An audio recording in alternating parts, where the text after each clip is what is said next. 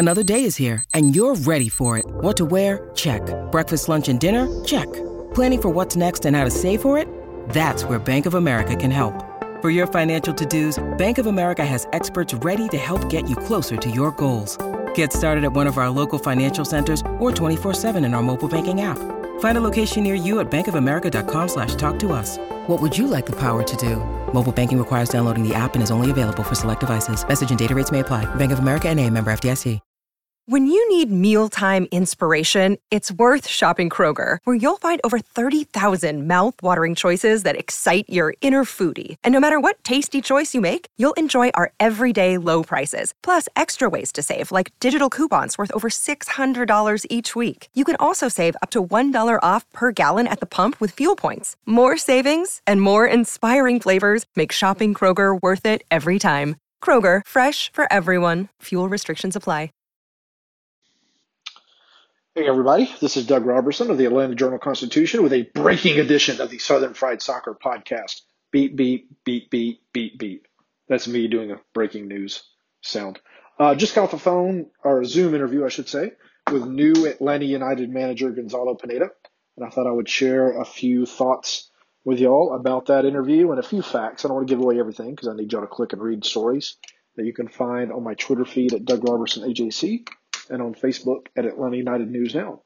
So the Pineda that we got to meet uh, a week and a half ago on Zoom, still the same guy, very earnest, very honest, very forthright, uh, tries to give insightful, detailed answers, uh, kind of a breath of fresh air uh, compared to the guy who started the season leading the club. Um, his first training session is going to be Tuesday his first chance to actually lead the club. He met them face to face for the some of them for the first time on Friday at DC United. He didn't get to meet with the players who were injured or who just weren't chosen for the game day roster. So he's been trying to do that and will continue to have individual meetings with the players throughout the week. Tomorrow's session is going to be about, you know, setting standards uh, on and off the field that he wants to convey to the players. He said his voice is going to be kind of the one that will be heard by the players mostly during these first couple of weeks of training sessions. Um, and then he's glad for the assistants to kind of take over. Um, and I, I, you know, it is important that his voice is heard and is understood and standards are set. So I, I get that. Um, just some off the, off the field stuff. Uh, he's spent some of Sunday looking for a house in the Atlanta area. He said he doesn't want to spend too much time on that. Um, I think he'd rather just focus on the team and the players. Um, I had read a long time ago that he learned English listening to American rock songs, and he confirmed that on Monday. Uh, he said he grew up listening to his dad play uh, the uh, guitar, a lot of Beatles songs, so across the universe, Let It Be, uh, some Nirvana, some Eric Clapton.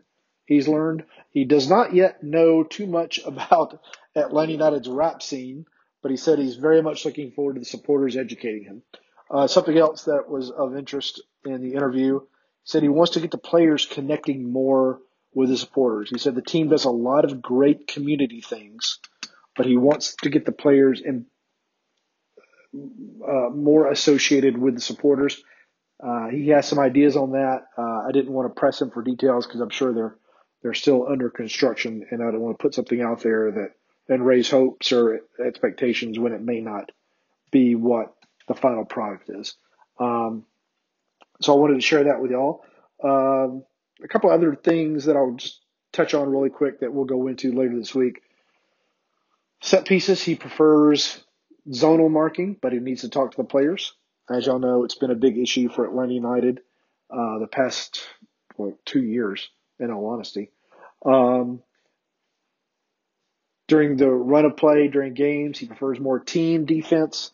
So that could be either zone or marking, just depends on the situation. Um, said he, he really has liked the team's mentality the past few games. Uh, defensively, he said there's some things they could clean up, uh, particularly at shape in certain situations. There's some attacking things that he wants to work on uh, in these training sessions upcoming. We talked about the importance of Saturday's game against Nashville. It's a huge game for Atlanta United. Nashville has not run away from Atlanta United yet in the standings. three points on Saturday, and Atlanta United can pull very close to within a lot of teams at the top of the table.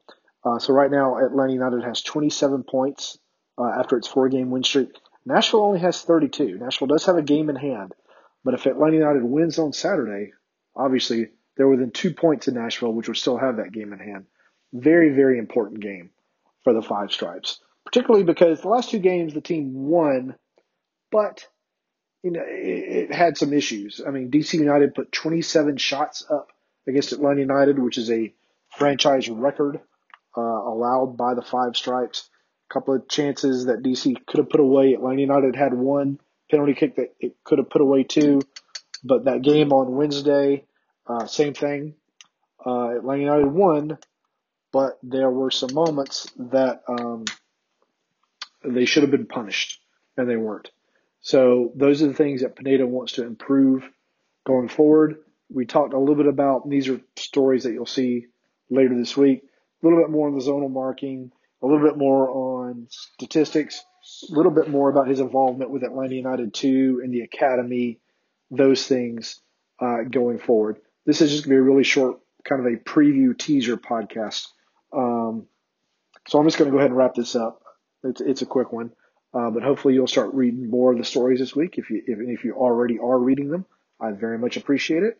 And we will talk to y'all later. As always, you can find me on Twitter at Doug Roberson AJC and on Facebook at Atlanta United News Now.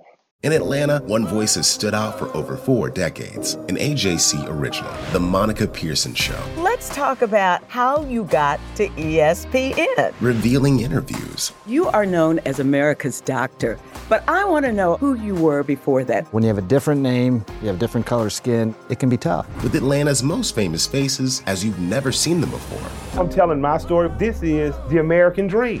The Monica Pearson Show streaming now on AJC.com. The AJC's trusted veteran political voices, Greg Bluestein, Patricia Murphy, Tia Mitchell, and Bill Nigut, are the essential source for Georgia politics. The Atlanta Journal Constitution's Politically Georgia. Sign up for the newsletter, download the podcast, subscribe to the AJC.